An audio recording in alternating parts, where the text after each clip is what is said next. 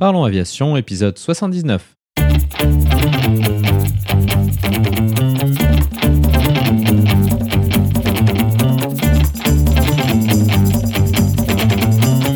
Parlons Aviation, le podcast qui parle de tout ce qui vole. Je m'appelle Antoine et aujourd'hui nous parlons de voyage en Norvège et de fournier RF5 avec François. Nous proposerons également la vidéo de la semaine. Dans sa rubrique culturelle, Olivier nous parlera du légendaire Concorde et du film Airport 80 où il est à l'honneur. Bienvenue à bord, j'espère que vous êtes confortablement installés. Parlons aviation épisode 79 et prêt au départ.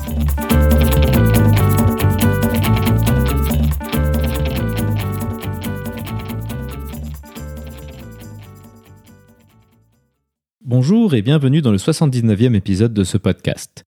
Cette semaine, nous allons parler d'un sujet que nous avons déjà évoqué il y a quelques temps, les voyages en aviation de loisirs. Notre invité de la semaine est François. François est un pilote privé d'avion, mais aussi instructeur planeur. Il est propriétaire d'un fournier RF5 avec lequel il s'est lancé dans un périple jusqu'à la Norvège et plus précisément jusqu'au Cap Nord. Tout d'abord, nous parlerons du fournier RF5 avec ses nombreuses particularités, dont un train dit monotrace. Il nous expliquera les spécificités de la préparation de ce voyage dans le contexte Covid de cet été et de l'impact que cela a eu sur son choix de trajet des pays dans lesquels il s'est arrêté. Ensuite, nous irons en détail sur le déroulement de ces quelques jours. Cela nous permettra d'évoquer la météo parfois capricieuse, même en plein été dans cette région, les différents terrains sur lesquels il s'est posé, ainsi que les magnifiques paysages qu'il a survolés. François nous expliquera le mode de navigation assez particulier qu'il a adopté pour ses vols à travers un paysage parsemé de fjords et de lacs, mais aussi de lignes électriques tendues entre le relief. Pour conclure, il proposera quelques conseils pour ceux qui seraient intéressés pour se lancer dans un tel voyage. Avant de se quitter, Olivier est à nouveau de retour cette semaine. Il nous proposera une rubrique culturelle sur le Concorde et le film Airport 80 dans lequel il apparaît. Comme d'habitude, vous trouverez plus d'informations sur les sujets évoqués pendant l'épisode dans la description. Vous la retrouverez à l'adresse parlonsaviation.com/79. Et maintenant, passons donc directement à notre discussion avec François.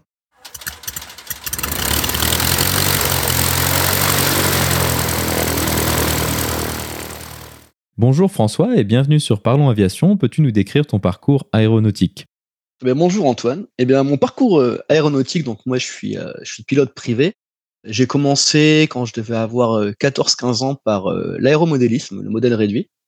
Et après, bah, ça a été plusieurs années sans avoir trop l'argent pour, pour faire du grandeur. Et vers 18-20 ans, j'ai commencé à avoir un petit peu d'argent, donc j'ai fait du planeur pendant quelques années. Après, je suis devenu instructeur planeur. Ensuite, ben, j'ai commencé mon premier boulot, je commençais à rentrer un peu plus d'argent encore.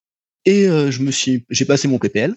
Et après, euh, j'ai acheté un fournier, donc euh, un, avion planeur et un planeur derrière. Et depuis, ben, je vole avec les deux.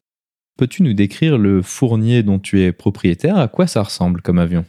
Le fournier que j'ai, c'est un RF5, donc c'est un, biplace en tandem, un devant, euh, un derrière, qu'on pilote de la, de la place avant pour des, essentiellement pour des raisons de, de centrage. Donc c'est un, ça ressemble à un motoplaneur. Alors certaines personnes vont dire que ça ressemble à des motoplaneurs allemands qui sont bien connus, qui sont les Scheib comme le SF28.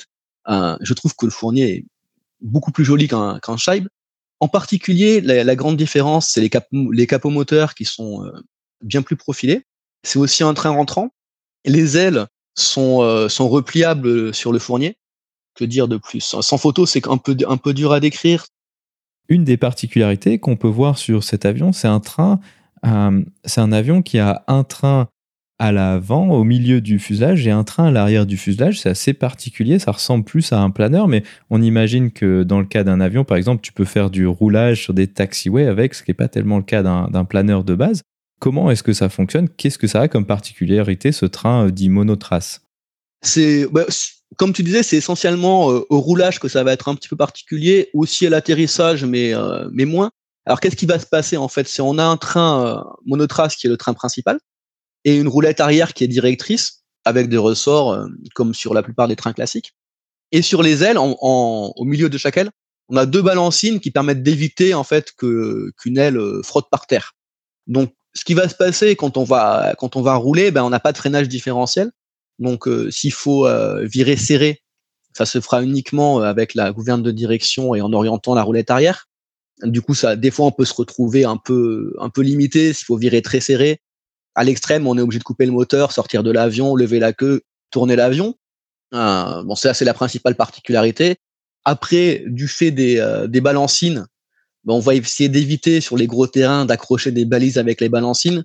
Donc du coup, euh, au roulage, on peut avoir besoin de taxiways qui sont assez importants ou à, l'inverse, de pouvoir avoir une balancine qui passe dans l'herbe sur un petit taxiway. Mais euh, il faut toujours euh, gérer où c'est qu'on va mettre notre, balancine au roulage. Et enfin, à l'atterrissage, ben forcément, on peut pas arriver trop incliné, qui fait que par vent de travers, ben tout simplement, on va craber puis décraber, ce qui pose pas de, de problème. C'est un peu comme avec un planeur. Lorsque tu t'es posé la question de l'achat d'un avion ou d'un motoplaneur dans le cas du RF5, quels ont été les critères de choix et pourquoi avoir choisi le RF5 plutôt qu'un autre avion? Alors, vaste question, c'est toujours euh, une question d'opportunité, de, ce qu'on trouve sur le marché de, l'occasion quand on cherche. Après, il y a aussi le côté coup de cœur, le, look de l'avion que, j'aimais bien. Et euh, j'avais un, retour par un ami qui avait un, RF3 sur ce que ça pouvait coûter en termes de, maintenance, de renouvellement de CEN, etc. Et euh, c'est vrai que ça a pas mal joué aussi parce que euh, du coup j'avais déjà une vague idée de ce que ça pouvait coûter. Je savais que c'était euh, relativement économique. Et après, bon, j'avais quand même un, coup de cœur pour le look et à l'usage, on, on, je, je l'apprécie de plus en plus chaque jour en fait. Donc aujourd'hui, on va parler en plus particulièrement d'un voyage que tu as effectué en Norvège. Est-ce que le RF5 est un avion qui est prévu pour les longs voyages ou est-ce que ça nécessite quelques adaptations pour pouvoir lui faire faire ce, genre de choses? Alors moi, j'ai mis un réservoir supplémentaire dessus. Mais euh, même sans réservoir supplémentaire, il y a beaucoup, beaucoup de choses qui sont possibles avec le RF5. Pour euh, parler un petit peu des fourniers, de ce qui a été fait par le passé, parce que la Norvège, c'est un petit voyage par rapport à ce qui, a, ce qui a pu être fait. Donc le RF5, c'est le biplace. Donc euh, quand on, on sert d'un biplace en monoplace, on n'a vraiment pas de problème pour euh, les bagages, mettre de l'essence derrière et compagnie. Avant ça, on avait les, les RF4 qui étaient monoplaces. Et on a dans les années, alors je sais plus la de tête, je crois que ça doit être dans les années 70, un gars qui s'appelait euh, Mirak Slovak qui a fait de, un voyage d'Allemagne jusqu'aux États-Unis en RF4, donc avec un monoplace de 39 chevaux. wow. quand, on, quand on parle d'aller en, quand on parle d'aller en Norvège avec un biplace de 80 chevaux à côté, c'est euh, c'est une blague, quoi, c'est de la rigolade. Pour revenir à la question, oui, dans mon cas, j'ai mis un réservoir supplémentaire à l'arrière et, globalement, j'ai démonté tout ce qui était en, en, place arrière au niveau des commandes de vol euh, pour pouvoir euh, mettre tous mes bagages sans que ça interfère, quoi. Le réservoir supplémentaire, est-ce que c'est quelque chose qui est prévu pour l'avion ou est-ce que c'est toi qui as bricolé quelque chose ou comment ça fonctionne? Alors de base en fait quand y a quand le, les RF5 ont, ont été euh, construits, il y a eu des convoyages qui ont été faits en Afrique et compagnie. Et euh, pour ça, il y a eu des, euh, des, dessins qui ont été faits par René Fournier pour le montage du, du réservoir supplémentaire. Euh, le principe que j'ai gardé le même en fait, c'est on a une vanne. En fait, alors comment expliquer? Le bon, c'est un peu technique, mais le schéma des réservoirs du, du RF5, on a un réservoir dans chaque aile, avec un T entre les deux, et les, deux réservoirs alimentent en permanence le moteur. La modif qui a été faite pour le réservoir supplémentaire, elle consiste à mettre un réservoir sur le siège arrière avec une vanne et encore un T après le, le T des, réservoirs d'aile. Ce qui fait qu'on va à la fois alimenter le moteur avec le réservoir supplémentaire, mais aussi par gravité remplir les réservoirs d'aile. Donc ça marche bien. Tout ce qui est fourni, en fait, c'est, on, va au plus simple. Et euh, c'est un truc qui marche pas mal en aviation, je trouve. Et euh, bah, du coup, euh, on avait, il y avait une chose simple qui fonctionnait, bah, j'ai fait pareil, voilà. Une des problématiques qui se pose en général avec ce type de réservoir supplémentaire, c'est euh, l'accès au réservoir. Si, comme tu as dit dans ton cas, il était en, en place arrière, comment est-ce que du coup tu pouvais activer ou désactiver le, le transfert du carburant? Mais la vanne, c'est donc c'est pareil, c'est dans le, euh, la modif euh, qui, est, qui existait euh, au départ. On, on est en, on pilote en place avant, on a le tableau de bord devant nous, et la vanne, elle est côté droit du pilote au niveau des, au niveau des fesses, quoi. Ce qui fait qu'on n'a qu'à ouvrir ou fermer la vanne. Je sais pas si c'est clair, il faudrait mettre une photo sinon.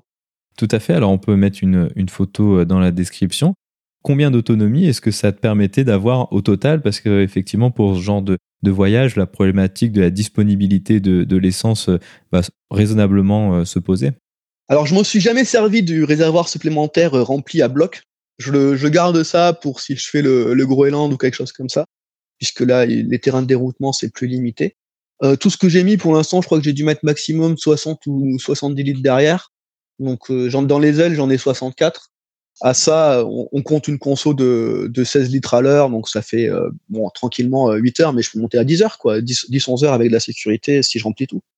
Mais après, si je peux me permettre pour le pour le vol en VFR et quand les, les conditions météo sont des fois un peu incertaines ou on ne sait pas trop, on est un peu joueur, c'est pas que la disponibilité de l'essence qui joue, puisque moi je mets de l'essence auto, j'ai un jerrycan souple.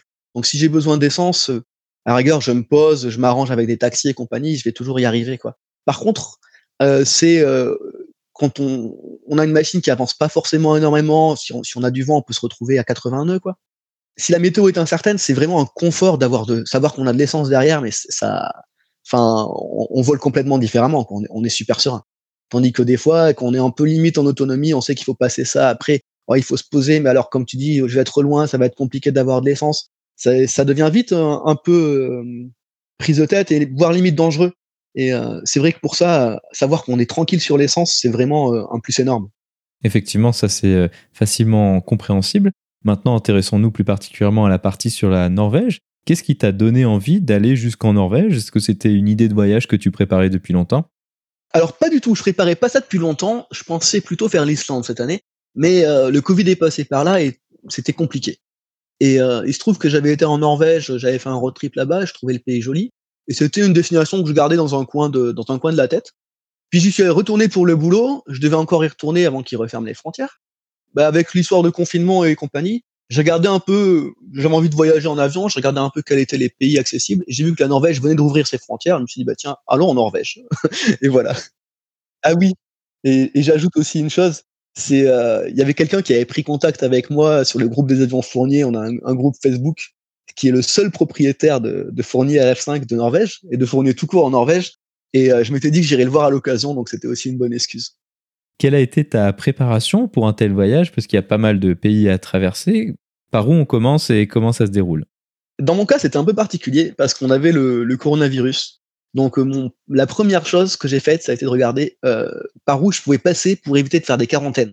Donc c'est vraiment quelque chose qui est pas très courant pour une préparation de vol. Et euh, dans mon cas, ça m'a fait exclure les Pays-Bas et exclure la Suède.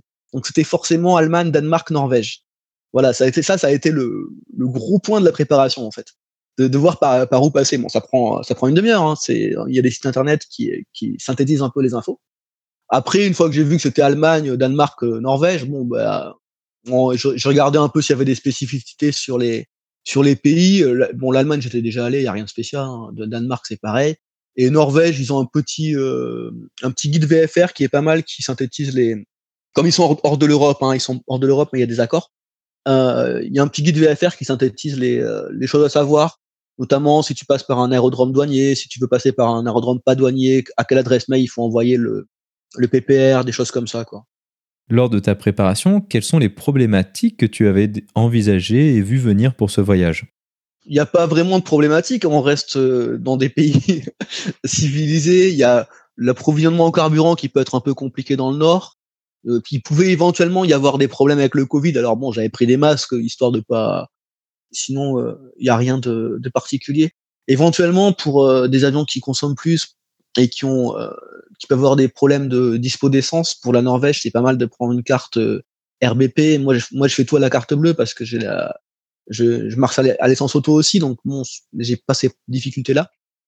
Rien de, de, vraiment particulier euh, pour quelqu'un qui voyage un petit peu. Un aspect euh, essentiel de ces voyages en, VFR, comme on en a déjà discuté par, la, par le passé, c'est la question de la météo. Comment as-tu choisi le créneau pour partir? Est-ce que tu as fait en fonction de la météo ou est-ce que juste tu avais euh, une plage de jour pour y aller et t'es parti et advienne que pourra? Alors oui, voilà. Pour les voyages en VFR, pour moi, c'est euh, complètement illusoire de vouloir, euh, surtout quand c'est un peu long, quand on prévoit plus d'une semaine ou même plus de cinq jours. Hein. C'est complètement illusoire de vouloir prévoir la météo à long terme et de, et de, dire ben voilà, je suis rentré dans dans cinq jours. On n'en sait rien, c'est pas une, une science exacte. Déjà, la météo pour le lendemain, c'est déjà pas mal. Donc, dans mon cas, j'ai regardé vaguement la situation générale. Il y avait rien de, de fou qui allait arriver. Et ensuite, c'est chaque fois au jour le jour. Le matin, je regarde la météo, je vois ce qui est possible, j'avance et en cours de vol, j'actualise. Quoi. C'est euh, sachant que moi, mon, truc, c'est là c'était d'autant plus facile avec le Covid, c'est de pas avoir d'impératif. C'est quand on part sur des voyages comme ça, il faut surtout la Norvège, puis euh, ça dépend de la saison, mais il peut y avoir des cas où on est, on reste, on pourrait s'étanquer une semaine, euh, voire deux semaines, hein, et on pourra pas bouger. Donc, si on veut rentrer, c'est par un autre moyen. Si on a un impératif, c'est par la ligne, mais c'est pas, c'est pas en VFR, quoi. Donc, faut, une fois qu'on a ça, qu'on a bien conscience de ça et qu'on accepte les règles du jeu, il n'y a pas de problème. On actualise la météo tous les matins et, et on fait en fonction, quoi. Donc, tu as mentionné ce cas d'aggravation de la météo. On imagine assez facilement pour des pays comme euh, ben, le Danemark et la Norvège. Toi, quel était ton plan si jamais ben, tu restais coincé une semaine ou deux? Est-ce que tu avais prévu de rentrer par la ligne en sachant que justement avec le Covid, ben, il n'y avait euh, pas tellement beaucoup de vols? Non, moi, j'avais pas d'impératif euh, par la suite. Donc, mon plan, c'était en profiter pour visiter à pied, éventuellement louer une voiture, faire quelque chose comme ça. Si j'avais vraiment dû rentrer avec mon avion, dans le cas de la Norvège, il y a aussi la possibilité, mais là, bon, ça, ça après, si on met les pieds en Suède, on, on, remet, on repasse plus par la Norvège à cause du Covid. Il y a aussi la possibilité de rentrer par la Suède, où comme il y a des chaînes de montagne, ça bloque un petit peu tout, et la météo est globalement meilleure. Mais euh, dans mon cas, c'est vacances, donc j'avais pas d'impératif. Maintenant, on peut s'intéresser au déroulement du, du voyage en, en lui-même. Euh, comment s'est déroulée la montée Donc, tu es parti de la France, tu as traversé l'Allemagne et le Danemark. Comment s'est déroulée cette euh, traversée au niveau météo et au niveau procédure aéronautique? Bah, La traversée de la France, il n'y a, a rien de particulier. Hein. On passe en dessous des RTBA avec le, parce qu'avec le fournier, passer au-dessus, des fois, c'est quand, comme il est assez chaud, c'est compliqué. Euh, Allemagne, pour le coup, en arrivant en Allemagne, j'avais une, aggravation météo, c'était un petit peu pourri, donc je me suis posé assez rapidement, attendu que ça passe. Et ensuite, euh, belle météo jusqu'à jusqu'à la Norvège, en gros. Trondheim, euh, bon, il a du Danemark à, Trondheim, il a fallu un peu éviter les perturbations, euh, jongler avec la météo. Puis après, c'était globalement du grand beau, enfin assez beau jusqu'au Cap Nord. Quoi. Il y a toujours des, des moments où il faut contourner. quoi d'autre? Retour du Cap Nord. Je, je, voulais faire en rentrant du, du Cap Nord vers le, le sud, je voulais aller un peu plus loin, mais pareil, pour des, la météo, c'était pas génial parce que ça faisait une grosse traversée de pluie pendant longtemps. Donc, sur le fournier, l'hélice prend beaucoup de tours. Euh, je préfère éviter. Euh, donc, euh, j'ai repoussé au lendemain. Je me suis arrêté un peu plus tôt, j'ai repoussé au lendemain. Et ensuite, euh, pour aller vraiment vers le sud de la Norvège, j'ai dû faire un bon contournement météo parce que là, c'était assez orageux, ce qui est assez courant hein, sur le. Il y a pas mal de perturbations qui remontent du, de Bergen, tout ça, c'est là, c'est là que il y a le plus d'incertitude au niveau météo. Plus on passe, plus on va soit soit au nord, soit soit à l'est, meilleur. C'est, l'impression que j'ai. Après, je suis pas expert de la Norvège, mais c'est l'impression que j'ai euh, en situation générale courante. On imagine aussi assez bien que pour passer du Danemark à, à la Norvège, il y a un bout de, de, de mer, de transit maritime. Comment est-ce que tu as géré cet aspect-là? Bah, C'est un transit maritime qui est, qui est très court. Hein. Il n'y a, pas de, il y a pas de route imposée. Euh, simplement, bah, dans le dans le plan de vol, c'est bien foutu entre la Norvège et le Danemark. Il y a des points de report entre les deux FIR, donc on met ça dans le plan de vol et, basta quoi. C'est un, je crois qu'avec le Fournier, c'est 40-50 minutes de traversée. Avec un avion plus rapide, c'est une anecdote quoi. Donc tu as mentionné les évitements météo que tu as effectués et tu as dit que tu avais de l'information météo euh, une fois en l'air. Comment est-ce que tu as réussi à avoir euh, cette information météo sur un avion aussi euh, basiquement équipé que, le fournier. Alors oui, en Norvège, on a une couverture 4G qui est excellente. Et euh, du coup, euh, moi, je me sers de, Windy et de l'image radar de, Windy. Avec SkyDemon, on peut aussi avoir les, les métars mis à jour. D'ailleurs, je crois que Windy le fait aussi, il permet, permet l'accès aux métars. Donc ça, c'est super pratique pour qu'on ait une bonne couverture 4G. Ce qu'on a en général en volant pas trop. Et en Norvège, franchement, elle était vraiment bonne euh, un petit peu de partout, sauf qu'on est, on est vraiment très bas dans les fjords. Bon là, on, on la capte plus pendant un temps, mais ça, s'actualise pas mal. Hein. C'est très pratique, surtout euh, dans le cas où on a euh, une, une couche nuageuse qui est un peu uniforme, avec des cellules à l'intérieur. Là, ça aide vraiment d'avoir une image radar. Donc parlons-en justement de la géographie de la Norvège. Si on imagine la Norvège, on pense à un pays très montagneux avec des, des fjords et, et, des montagnes et ce genre de choses. Comment as-tu géré les transits à travers tout ça? Est-ce que tu as été euh, essayé de voler par-dessus tout ça ou te faufiler à, l'intérieur des fjords? Et est-ce que ça pose des problèmes au niveau du vol? Alors moi, j'ai préféré de loin voler bas parce que je trouve ça beaucoup plus sympa en fait de, suivre les fjords, de passer d'un fjord à l'autre en, trouvant des tout petits dénivelés.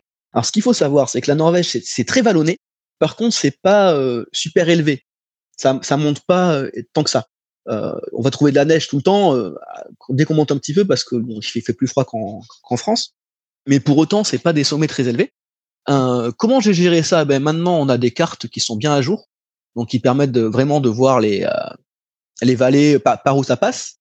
Et il y a un point sur lequel il faut être extrêmement vigilant. Par contre, dès qu'on s'amuse à, à, à, se faufiler dans les dans les fjords des compagnies, c'est les lignes électriques. Il peut y en avoir vraiment à des endroits qui sont complètement improbables. Elles peuvent être, elles peuvent ne pas être balisées. Alors des fois, euh, si on a Skydemon, il va il va en annoncer certaines, mais ça marche mal parce qu'il se base sur le sur la, la trajectoire de l'avion instantanée. Donc bon, c'est pas c'est pas adapté. Si, si on a un cap euh, un cap donné et une ligne dans dans un kilomètre, mais qu'il y a une montée entre les deux, il va, il va annoncer la ligne, quoi. Et, euh, et par contre, euh, comme on n'arrête pas de, de, virer à droite à gauche quand on se, se faufile dans les, dans les fjords, ça, ça sert pas tant que ça. Euh, donc il faut vraiment regarder, euh, pour ceux qui n'ont pas l'habitude, il faut, il faut regarder sur les côtés pour trouver les pylônes. C'est toujours essayer de voir les, les deux pylônes, quoi, celui à droite et celui à gauche, parce que souvent ils sont à la même euh, altitude, mais il arrive qu'il y ait un, pylône qui soit beaucoup plus haut que l'autre. Et dans ces cas-là, on se retrouve avec une ligne électrique qui est de biais. Donc, si on envoie un seul, la situation qui est sûre, c'est soit de voler vraiment au, ras de l'eau, là où passent les bateaux. Là, il n'y aura pas de ligne. Ou alors de voler au-dessus du pylône, mais en, en, en, serrant le pylône euh, horizontalement, puisque la ligne, elle va jamais partir complètement verticalement, quoi. Et sachant que la ligne, soit vous la verrez pas, soit vous la verrez au, au dernier moment. Donc, c'est, on, on peut pas éviter vraiment une ligne en essayant de la chercher elle. Faut chercher les, les indices, les pylônes, les trouver dans les euh, dans les arbres quand il y en a, des choses comme ça. Et par contre, c'est vraiment euh, que du bonheur de voler euh, beaucoup plus bas que les que les gros avions parce qu'on profite vraiment des paysages. Avec le fournier, en plus, on peut s'appuyer un peu sur les sur les pentes comme comme les planeurs. C'est et puis on n'a pas de trafic aussi quand on est quand on est bas, on, on croise personne quoi. De manière générale, à quoi ressemble la Norvège vue d'en haut? Est-ce que c'est principalement des fjords ou est-ce qu'il y a aussi euh, un peu de, de plaine? Euh, À quoi ça ressemble euh, ce pays vu d'en haut? Alors, de la, de la grande plaine, j'en ai, j'en ai pas vraiment vu. Euh, genre, le genre de plaine où on va trouver des, des vignes et compagnie, j'en ai pas vraiment vu quoi. Euh, on trouve plein de petits trucs vallonnés, c'est ce qui est super sympa, et euh, des, des étendues d'eau plus ou moins grandes en fait. Donc c'est euh, ah, bon, j'ai mis des photos euh, sur euh, sur mon blog, ça, ça donne une, idée quoi. C'est c'est beaucoup de d'étendue d'eau que c'est c'est pas moi je trouve ça très reposant, relaxant en fait. Quand qu'on est dans des on passe des étendues d'eau au milieu de nulle part, il y a pas d'habitation. Bon ça c'est surtout dans le nord. C'est vraiment une incitation à la, à la méditation limite. C'est c'est vraiment sympa. Et sinon c'est comme il pleut beaucoup en Norvège, c'est aussi très vert et enfin, on a, dès qu'on monte un petit peu, ben, on a un côté montagne avec de la neige, euh, moins boisé. Euh. C'est joli, quoi. C'est vraiment, ça, ça change de, de, la France en général. Les, rien que les fjords, c'est vraiment à voir, quoi. Donc, on s'est beaucoup intéressé à la partie euh, en vol. Maintenant, euh, il y a bien un moment où tu as dû te poser. Est-ce que tu as fait plutôt des gros terrains ou est-ce que dans ces fjords et dans ces vallées, il y a aussi des, petits terrains un peu reculés où il est sympa de se poser? Des terrains, il y en a des gros terrains en Norvège, il y en a partout. Il y en a aussi bien dans les fjords que ailleurs. Par contre, on a plein de petits terrains qui sont euh, des, terrains en herbe qui sont PPR. Euh, donc, euh, il faut demander l'accord aux, aux, propriétaires du terrain ou son gestionnaire avant d'y aller. Cela, j'en ai pas fait parce qu'il faut, je pense qu'il faut s'y prendre un petit peu à l'avance, avoir un minimum de contact pour euh, vérifier qu'on peut passer la nuit quelque part, pour gérer l'essence s'il y a besoin et compagnie. Euh, aussi savoir si on peut laisser l'avion, des fois c'est pas forcément si simple. Donc ça j'en ai pas fait, mais euh, si j'y retourne j'en ferai peut-être. Et euh, j'ai fait essentiellement des terrains qui sont gérés par Avinor. J'ai même fait que des terrains qui sont gérés par Avinor. Avinor c'est le la grande entité qui, qui gère les, les aérodromes en, en Norvège. Et alors ça présente un avantage de, de faire ça, c'est que quand on, on y va pour une semaine, on va sur leur site internet et on peut souscrire un, un pass semaine ça coûte à peu près 80 euros. Et avec ça, on a toutes les taxes d'atterrissage qui sont euh, un aspect euh, étatique en Norvège en fait qui qui euh, cadre tout ça. Et il me semble, alors j'ai pas tous les détails, mais quand on a on dépasse pas une certaine masse, on paie pas de parking. Donc du coup, on se retrouve sur des très grands aérodromes où on a de l'essence facilement, où on n'est pas loin des villes, si on cherche un hôtel, sans payer grand chose. Et ça, c'est euh, vraiment pratique, quoi. Par exemple, quand on va se poser à, à Boudot, on est euh, collé à la ville, quoi. On a le musée de l'aviation sur place, on est collé à la ville. C'est vraiment euh, avec tous les gros avions qui sont sur le même terrain, quoi. Et ben, on va on va payer en tout 80 euros pour la semaine, quoi. Il y a des terrains aussi sur les îles Lofoten, donc là c'est des c'est des affiches qui sont qui sont aussi gérés par Avinor. Le terrain du Cap Nord, c'est pareil. Pourtant c'est le on il est desservi que par des Dash 8, hein, parce que la piste est un peu limitative pour les pour les gros les gros avions. Mais euh, mais tout ça, on a des affiches sur place, on a des pompiers sur place. Bon, là, on n'a pas d'avitaillement, mais euh, on paie on paie rien de plus. Donc c'est euh, c'est un gros avantage. On prend le pass et après du moment qu'on va sur un terrain à Vinor, même si on décide en vol où c'est qu'on va aller, on sait qu'on n'aura pas de surprise. Il y a, il y a des exceptions quand même. Je crois qu'il y a deux trois exceptions, mais c'est expliqué sur leur site quand on prend le pass. Ils sont et c'est vraiment pas nombreux. Ok, très bien, effectivement, parce que la problématique de ce genre de voyage et en général des gros terrains, c'est tout ce qui est frais de handling. Donc le, handling, c'est ceux qui ah, bah, s'occupent habituellement des avions de ligne et souvent c'est rendu aussi obligatoire pour les petits avions. Est-ce que ah, tu as été confronté à ce genre de problème euh, sur le trajet en Norvège ou pas du tout? En Allemagne, euh, à, à, Bremen, il y a du. Effectivement, c'est une société de handling qui fait euh, la navette à un tarif assez cher. Je crois que c'est 8 euros l'aller de l'avion au poste de contrôle ou 12 euros, je sais plus. Après, euh, c'est vraiment parce que je voulais être près de la ville que j'ai que j'ai pris ça. Euh, et puis c'est tout, hein, puisqu'après il y a, y a, rien de plus. En, au Danemark, euh, c'est toujours des prestataires, mais eux, c'est ils prennent pas grand chose pour les pour les petits avions. Ça, il faut compter entre 10 et 13 euros pour une nuit sur place au Danemark. Et en Norvège, c'est les pompiers qui le font sur les trois quarts des terrains. C'est des agents qui font la voie pompier, aviation légère, et eux, ben, c'est dans c'est compris dans le dans le pass. Euh, je crois qu'il y a des terrains où peut-être Oslo, euh, si quelqu'un veut aller à Oslo, peut-être que là, ça sera des sociétés extérieures et ça peut être plus cher. Mais c'est vraiment, euh, il y en a vraiment pas beaucoup en Norvège où on a ce genre de problème, quoi. Un autre aspect d'un voyage comme ça, c'est la durée des vols, parce que bon, c'est assez lointain et puis c'est un avion qui croise pas particulièrement vite. Quel a été le maximum d'heures de vol que tu as fait par jour et comment est-ce que tu as géré un peu cet aspect-là de, la, fatigue au fur et à mesure? Bon, la, fatigue, j'ai j'ai une grosse expérience sur planeur, donc j'ai j'ai déjà fait pas mal de vols qui qui dépassent les les 10 heures. Donc euh, ça ça ça va. Par contre, c'est l'ennui des fois parce que par exemple le retour c'est c'est je crois que je suis ouais, je suis rentré du Danemark à la à Bédarieux donc dans le sud de la France euh, en une seule journée et comme il faisait chaud, je me retrouvais à voler euh, à plus de 3000 pieds quoi. Et c'est vrai que là, euh, il y a plus grand chose, on n'est plus très occupé niveau pilotage puisqu'il n'y a pas de relief, il y a, y a pas grand chose à faire. Et euh, bon, j'ai mis 9 heures, il me semble, quelque chose comme ça. Ça devait être la plus grosse journée, je pense, le retour du, du Danemark. Et c'est vrai que là, c'est un peu ennui, quoi. Il faut, après, il faut prévoir à manger, euh, surtout à boire. Moi, ce que je fais en, avion, euh, avec le fournier, c'est que je prends une bouteille d'eau et raisins secs, des choses comme ça, quoi, qui, qui sont, qui sont faciles, qui laissent pas de miettes, qui se, et bon, on s'occupe, quoi. C'est, vrai que c'est dans, dans les vols comme ça où on se dit que ça, ça, ça peut valoir le coup de prendre un casque NR avec la, la réduction active du bruit parce que pour écouter de la musique, des choses comme ça, c'est vrai qu'on s'endort un petit peu. Sinon, euh, par contre, quand c'est dans les fjords, euh, là, euh, bah, pas, de fatigue et pas d'ennui, donc ça c'est parfait. Aussi, en Norvège, on n'a pas de nuit, enfin on n'a pas vraiment embêté par la nuit aéronautique en, été, quoi. Donc en hiver c'est tout l'inverse. Donc c'est encore un truc qui permet de de juste on met de l'essence, on, sait combien d'essence on a et puis après advienne que pourra quoi. c'est un peu ça. Un autre aspect de ce type de voyage, c'est les problèmes de, mécanique. Alors, en fonction du nombre d'heures que tu as fait, euh, habituellement, les, avions ont des visites tous les 50 heures, et puis ben, ça peut arriver d'avoir des, petits problèmes. Est-ce que tu avais pris un kit avec toi? Qu'est-ce que tu avais prévu au niveau maintenance? Oui, alors j'ai toujours un petit kit, un, petit kit pour faire euh, toutes les opérations courantes. sur le fournier, c'est moi qui fais la maintenance. Avant de partir, j'avais fait une, une 50 heures et j'ai fait une 100 heures au retour. Euh, après, bon, c'est une mécanique simple, hein, c'est un moteur dérivé de l'automobile. Il faut simplement être vigilant sur certains certains points. Moi, ce que je fais sur les grands voyages comme ça, avant les grands vols, j'aurai toujours le, le, jeu des culbuteurs et effectivement, ça peut bouger pas mal par moment. Euh, donc, faut le contrôler. Il faut regarder si c'est toujours la, la, même soupape qui qui diminue. Après, à part ça, une prévol un peu poussée avant les grands vols, il n'y a pas de il a pas de souci. Puis la vidange, on peut la faire au, milieu si on a besoin. Après, faut, en fonction de ce qu'il y a à faire, ça, ça peut être pas mal de, de le prévoir à l'avance si, si, on part vraiment sur un, un voyage un peu long de, pour avoir un atelier ou avoir un minimum d'outillage. Quoi. Moi, j'ai, j'ai ce qu'il faut, mais j'ai pas, par exemple, la clé dynamométrique, je la prends pas. Il y a plein de choses qu'on qu'on prend pas. Quoi. On prend de quoi dépanner. Ah, si on devait euh, tirer euh, quelques souvenirs euh, mémorables, quels sont les moments marquants de, de, de ce voyage?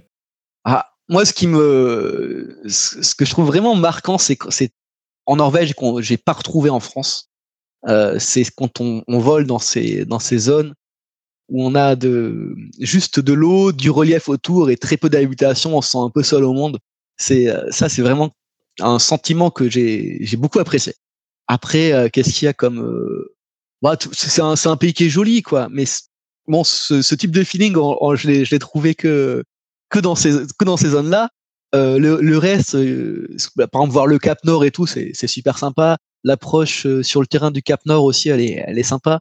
Il y a, y a plein de trucs qui sont qui sont super sympas aussi. Hein. C'est quand on, j'avais déjà vu à, j'avais déjà vu à, à pied. Ah oui, si, il y a deux choses que j'ai que j'ai beaucoup aimé. Je m'étais amusé en, en, redescendant à faire des passages euh, d'un fjord à l'autre. Alors ça, c'est c'est un, un, un, truc qui est sympa, surtout avec le fournier qui est peu motorisé. Ça consiste à voler assez bas dans un fjord et ensuite, en fait, les fjords ils sont alimentés par la par la mer, mais aussi il y a des petits lacs. Et on, on a on a des cas où on a des lacs qui coulent dans deux fjords à la fois. C'est-à-dire le lac, il est un peu surélevé, et après, il va y avoir deux petites rivières, ça va couler dans deux fjords à la fois. Et du coup, le, le, le concept, c'est on, on, on, vole dans un fjord, et quand on voit la rivière qui descend, on monte jusqu'au lac. Donc là, il faut gérer son truc, il faut toujours, ah, par rapport aux lignes électriques, il faut toujours pouvoir gérer pour faire demi-tour, euh, si ça passe pas, quoi. Et quand on arrive au lac, on continue à avancer sur le lac jusqu'à voir la rivière qui descend de l'autre côté. Et ensuite, bah, si l'eau coule, c'est qu'on peut passer, donc on se file la rivière, au, bémol toujours un des, des lignes qui sont qu'il faut qu'il faut gérer quoi. On suit la rivière et hop, on, on redébouche dans, dans l'autre fjord. J'avais fait une vidéo de ça et c'est vraiment ça, c'est vraiment rigolo. Et un autre truc, c'était la descente. Euh, J'avais fait une grosse descente aussi, de beaucoup plus haut, dans, dans un fjord, en, en, dans le relief et compagnie. Et ça, c'était euh, c'était encore un truc super sympa quoi. Mais euh, mais par contre, faut vraiment encore euh, toujours regarder les lignes et puis quand, quand il y a du vent, peut-être avoir fait un peu de vol en montagne pour savoir comment ça marche parce qu'on peut avoir des, des roues rabattants. Donc, euh, faut le prévoir, faut, il faut les gérer quoi pour passer. Mais euh, après, quand on l'a fait une fois à un endroit, on, on, peut voir par où ça passe, on peut le refaire plus bas par la suite aussi. C'est ça, c'est sympa, mais c'est des choses qu'on peut plus ou moins faire en France à certains endroits. Sauf qu'en France, on peut éventuellement avoir des problèmes. En Norvège, personne va embêter avec ça. Quoi. Et euh, aussi, j'ai fait un truc qui était sympa, c'est un survol de la ville de Bergen euh, en, en, soirée avec un autre RF5. Là aussi, c'est le survol des villes, ça, ça pose aucun problème euh, en Norvège en aviation légère. Ils vont pas nous embêter du moment que si on a une panne moteur, ben, on va pas se poser dans la ville, quoi. Du moment qu'on a un dégagement, alors comme il y a de l'eau et tout, c'est facile, hein. mais euh, ils vont pas faire des réglementations euh, complètement ubuesques comme on, peut avoir en France, quoi. C'est plus, euh, c'est plus open pour l'aviation légère, je trouve, la Norvège. Ils, sont plus pragmatiques en fait. Des, fourniers ou des petits avions, on fait pas des grosses nuisances euh, sonores, quoi. Donc il y a pas du moment qu'on qu'on va pas tomber sur les gens, il euh, n'y a pas de raison d'interdire le survol des villes quoi. Est-ce que tu as croisé d'autres avions d'aviation générale ou est-ce que tu étais euh, plus ou moins le seul? Alors on se doute bien que l'effet Covid a un peu tout faussé, mais est-ce qu'il y a également de l'aviation générale en Norvège, pas, des, hydravions comme on avait parlé dans un précédent épisode du podcast par exemple? Alors il y en a, j'en ai pas croisé beaucoup, euh, j'ai parlé hydravion avec euh, donc Vidar que j'ai rencontré à Bergen. il me disait que la réglementation est un peu bête, c'est que en fait ils ont le droit de se poser partout dans les fjords, mais ils n'ont pas le droit de se poser dans les lacs que dans. Euh, il faut forcément que ça soit reconnu en hydrobase. Alors du coup ça limite, ce qui est dommage parce que bon il y a tellement de lacs d'altitude où si on, avait le droit en hydravion ou en hydravion ULM d'aller se poser partout, ça, serait ça serait génial. Mais c'est c'est pas le cas ou en tout cas pas encore le cas. Peut-être ça va évoluer. Euh, J'en ai pas croisé des masses. J'ai croisé quelques appareils d'aviation générale sur euh, les terrains où j'étais, mais essentiellement des euh, des avions assez gros quand même. Rien rien qui ressemble à un Fournier ou un DR400 quoi. En, en revenant vers le sud, j'ai croisé euh, quelques Cessna 172, des choses comme ça, mais euh, autrement pas beaucoup. Mais je pense que l'effet Covid a, a joué beaucoup aussi. Effectivement, c'est facilement compréhensible. Maintenant, dirigeons-nous vers la conclusion. Quel conseil aurais-tu pour quelqu'un qui serait intéressé pour faire un voyage similaire euh, vers la Norvège et le Cap Nord? Avoir du temps, de, c'est ce qu'on disait, euh, ce qu'on disait au départ. C'est euh, pas avoir d'impératif si on se retrouve coincé à cause de la météo. Donc ça, c'est important, mais bon, c'est pour tous les voyages. Hein, c'est le point le, plus important. le reste, ça ne demande pas une expérience particulière. Hein, c'est bon, on est censé avoir le, le FCL 055. Euh, à défaut de l'avoir, euh, c'est bien de parler anglais. Les, les contrôleurs parlent très bien anglais en Norvège, il n'y a aucun souci.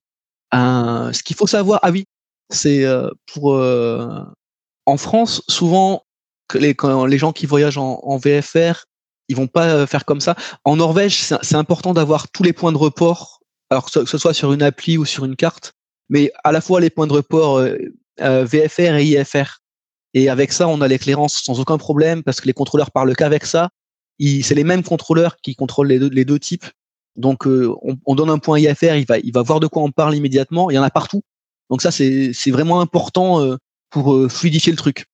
À part ça, rien de spécial, avoir des sous parce que bon, le, les hôtels sont chers en Norvège. Il y a des sites internet de l'autorité norvégienne, donc le, le guide VFR dont je parlais, et, euh, et ils ont un, un, autre site sur lequel ils donnent plein d'infos sur le pays, sur les terrains qui sont PPR, qui sont pas PPR. Il y a rien, franchement, il y a rien de spécial. J'ai trouvé les gens très accueillants, le pays très accessible pour l'aviation légère. Je pense que la Norvège est plus simple que l'Espagne en aviation légère, par exemple, beaucoup plus simple. Effectivement, ce qui est, ce qui peut-être pas très difficile, on pourrait euh, argumenter euh, parfois. Ainsi se conclut donc cette discussion. François, merci beaucoup d'avoir accepté de venir sur le podcast pour nous parler de ton super voyage en Norvège. Avec grand plaisir, hein, en espérant que ça incite certains pilotes qui voient ce type de voyage comme quelque chose de compliqué ou de peu accessible euh, à sauter le pas.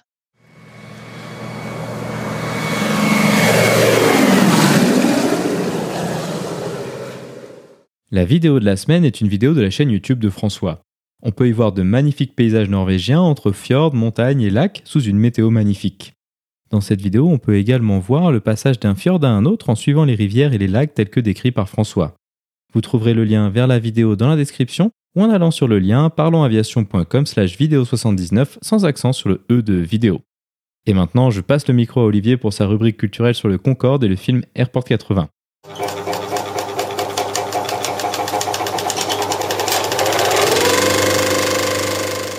Je m'appelle Maverick. Maverick C'est pas un nom, ça, c'est un sobriquet. Tu saurais le faire voler. Tu l'as bien fait voler, toi. Correction Alpha sans résultat. Sélecteur de secours, je ne peux pas dresser. Rupture de circuit, rupture. Recherche Mirage 2000 en provenance de Farnborough, dans le 050 de votre position pour 60 nautiques, niveau 350. Ça va? Oui. Tout est vérifié. Bien sûr. Oui.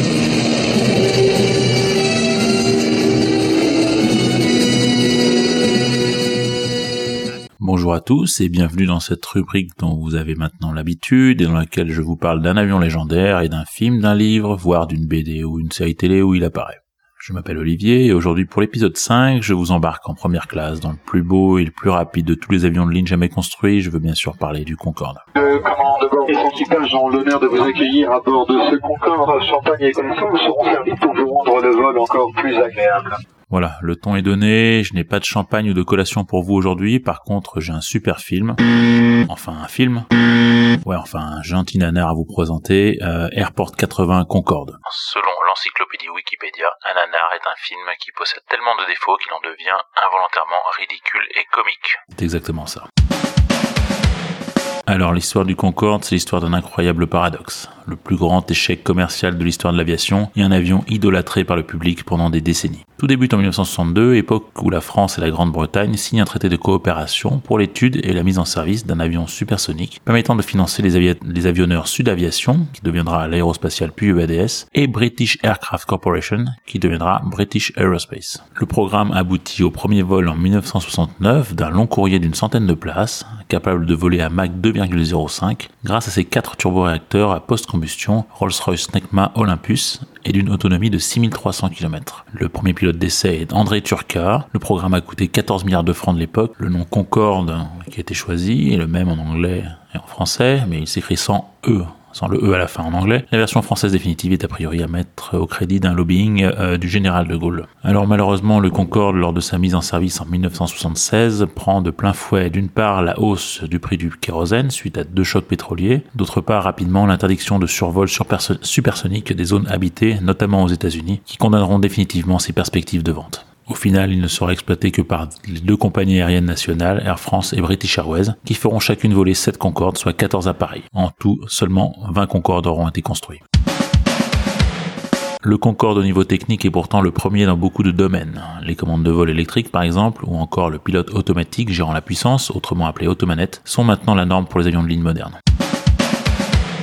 Les lignes initiales du Concorde desservent New York, Rio, Caracas, Mexico, Dakar, Dallas et Washington au départ de Paris ou Londres. Puis assez vite, soit à partir de 1983, plus que New York devant le, manque de rentabilité, si l'on accepte les vols charters, quelques vols sporadiques en Asie et aux États-Unis, les affrètements spéciaux autour du monde et les vols présidentiels. Les innovations techniques développées vont néanmoins permettre aux Européens de rester dans la course aéronautique commerciale mondiale au moment de la création d'Airbus. Alors quelques anecdotes sur le Concorde. Lors des vols Paris-New York, le Concorde décollait vers 11h et atterrissait vers 8h30 heure locale après un temps de vol de 3h30. Grâce au décalage horaire, il atterrissait donc avant d'être parti. L'avion était entièrement en première classe, l'uniforme du personnel navigant était réalisé par de grands couturiers, les repas servis à bord étaient élaborés par des chefs étoilés, servis dans des assiettes en porcelaine et des verres en cristal. Les passagers recevaient un diplôme pour le passage du mur du son qui était visible grâce au macmètre installé en cabine. Alors le 25 juillet 2000, le Concorde numéro de vol AF 4590 s'écrase sur la commune de Gonesse euh, dans le 93 deux minutes après son décollage, faisant 113 morts. Euh, les causes étaient l'éclatement d'un pneu crevé par un débris métallique perdu par un des 10 de Continental Airlines, l'ayant précédé sur la piste. Les débris du pneu crevé ont endommagé un réservoir d'aile euh, qui s'est ensuite enflammé au contact des sorties du réacteur. Après 16 mois d'arrêt, Concorde reprend ses vols quelques mois, puis s'arrête définitivement en 2003, le taux de remplissage n'atteignant plus à ce moment-là que 20% et les frais de maintenance ayant suite à l'accident. Un petit mot sur le frère jumeau du Concorde, le Tupolev 144, avion supersonique russe d'allure identique, sans doute issu de l'espionnage industriel, qui transportera des passagers quelques mois en Russie, mais dont la carrière sera compromise par deux crashs, l'un en 73 en France lors d'une démonstration au Bourget, l'autre en 75 en Russie. Finalement, il ne transportera plus pendant que quelques années que du fret. Le Concorde reste et restera un avion exceptionnel, bien sûr, et qui reste chargé d'une forte charge émotionnelle. J'ai eu la chance de visionner un documentaire hommage, normalement destiné au personnel d'Air France, qui s'appelle Au revoir Concorde, sur les derniers jours de la mise en service de l'appareil. Il faut voir comment les personnels de la compagnie pleurent à chaudes larmes au moment du dernier atterrissage, c'est vraiment très très émouvant. Deux exemplaires du Concorde sont visibles au musée de l'air et de l'espace au Bourget, dans un hall spécial dédié, deux autres au musée Aéroscopia à Toulouse, deux autres respectivement sur le site les sites de l'aéroport de Roissy-Charles de Gaulle et Heathrow euh, à Londres. Les exemplaires restants sont répartis dans quelques musées aéronautiques anglais ou américains pour la plupart. Madame, monsieur, bienvenue à New York, aéroport John Fitzgerald Kennedy. Voilà, on est arrivé à JFK et au bout de l'histoire du Concorde, une, histoire à la fois belle et triste. Euh, triste pour plusieurs raisons, bien sûr d'abord pour les familles qui ont perdu un proche dans le crash de 2000. Triste ensuite parce que plus aucun Concorde ne vole. Triste enfin parce que cet avion n'a pas vraiment eu de destin qu'il méritait, qu'il n'a pas de successeur. Pour se remonter le moral, je vous propose donc de rigoler un en se moquant un peu de Airport 80 Concorde. Alors Airport 80 Concorde est un film tourné en 1979, qui est le quatrième et dernier de la série des Airport. Les spectateurs de l'époque ont donc eu droit en 1970 à Airport, un des premiers films dit catastrophe de l'histoire, adapté d'un roman de Arthur Haley et mettant en scène le Boeing 707, puis Airport 75 et Airport 77. Respectivement, euh, le titre français euh, était 747 en péril et les naufragés de 747, qui se passe évidemment euh, essentiellement à bord d'un Boeing 747, un coup en l'air pour le premier, un coup sous l'eau pour le deuxième. Puis enfin Airport 79 The Concorde aux États-Unis ou Airport 80 Concorde en France euh, donc il a dû prendre un an en traversant l'Atlantique, dont le bel oiseau blanc est évidemment la vedette. Notre Alain Delon national est l'intrépide commandant de bord Paul Bertrand, George Kennedy est un pilote américain, Joe Patroni, c'est un rôle récurrent qui fait le lien avec les autres films de la série, Robert Wagner c'est le méchant vendeur d'armes, prêt à tout pour sauver son business et ses petites magouilles, Sylvia Christel, la star du film Emmanuel, joue une hôtesse de l'air amoureuse du commandant de bord, un grand classique, euh, mais cette fois malheureusement elle reste habillée tout le long du film. Donc on a le droit à un scénario qu'on peut sans être excessif qualifier de, débile en fait, hein. Robert Wagner envoie en toute discrétion euh, un missile solaire, puis carrément un avion de chasse tenté de détruire le Concorde pour réduire au silence l'une des passagères porteuses de documents compromettants. Effectivement, c'est la méthode la plus simple. Donc on retrouve tous les clichés du film catastrophe de l'époque, parmi les passagers une enfant malade, euh, une vieille dame excentrique, un afro-américain euh, qui fume des pétards et qui joue du saxophone, voilà. Concernant les dialogues, je vous laisse juge du niveau. Mayday, Mayday, ici le Concorde, sommes attaqué par un appareil non identifié. Mayday, ici le Concorde, à vous répondre. J'ai pas lu mon horoscope ce matin, c'est dommage. Voilà, voilà, on croirait une parodie de- du type y a-t-il un pilote dans l'avion, mais non, c'est pas non plus un montage, c'est bien une, authentique punchline du film. Les trucages sont également carrément médiocres, même pour l'époque. Dans la toute petite colonne des qualités du film, les scènes aériennes, qui elles sont plutôt bien filmées, et l'évocation en filigrane des problématiques de l'époque, soit la réticence d'une partie de l'opinion américaine face aux nuisances écologiques supposées ou réelles du Concorde. Voilà, on s'est un petit peu ou même beaucoup moqué, mais le Concorde méritait évidemment mieux que cet Airport 80, plutôt pathétique. J'espère que cet épisode vous a intéressé. Je vous laisse avec le générique de fin du film, signé par le célèbre Lalo Schifrin. Si vous souhaitez réécouter cette rubrique ou les précédentes de façon indépendante, retrouvez-moi sur le podcast Avion Légendaire, disponible sur la plupart des plateformes, ou sur le site internet légendairesavions.com.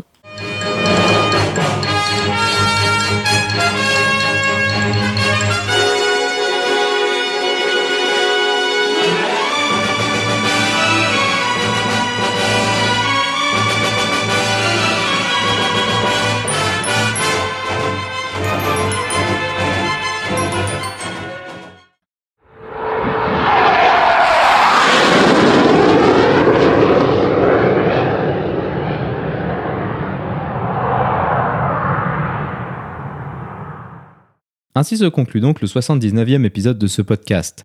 J'espère qu'il vous a plu et je vous invite à vous abonner sur votre application de podcast favori. Également, n'hésitez pas à laisser un avis 5 étoiles sur iTunes, ce qui permettra à d'autres personnes de découvrir ce podcast. Je tiens à remercier François d'avoir accepté de venir sur le podcast pour nous parler de son périple en Norvège. Je tiens également à remercier Olivier pour le travail fourni pour sa super rubrique culturelle. La description de cet épisode est disponible sur notre site web parlonsaviation.com/79. Si vous avez des questions, des remarques ou des suggestions, n'hésitez pas à nous contacter sur contact@parlonsaviation.com. Si vous voulez recevoir des notifications lors de la sortie de nouveaux épisodes, vous pouvez vous inscrire à la newsletter dans la barre latérale droite de notre site parlonsaviation.com. Vous pouvez également nous suivre sur Twitter sur @parlonsaviation et sur Facebook. En vous souhaitant des vols nombreux, je vous remercie d'avoir écouté ce 79e épisode de Parlons Aviation.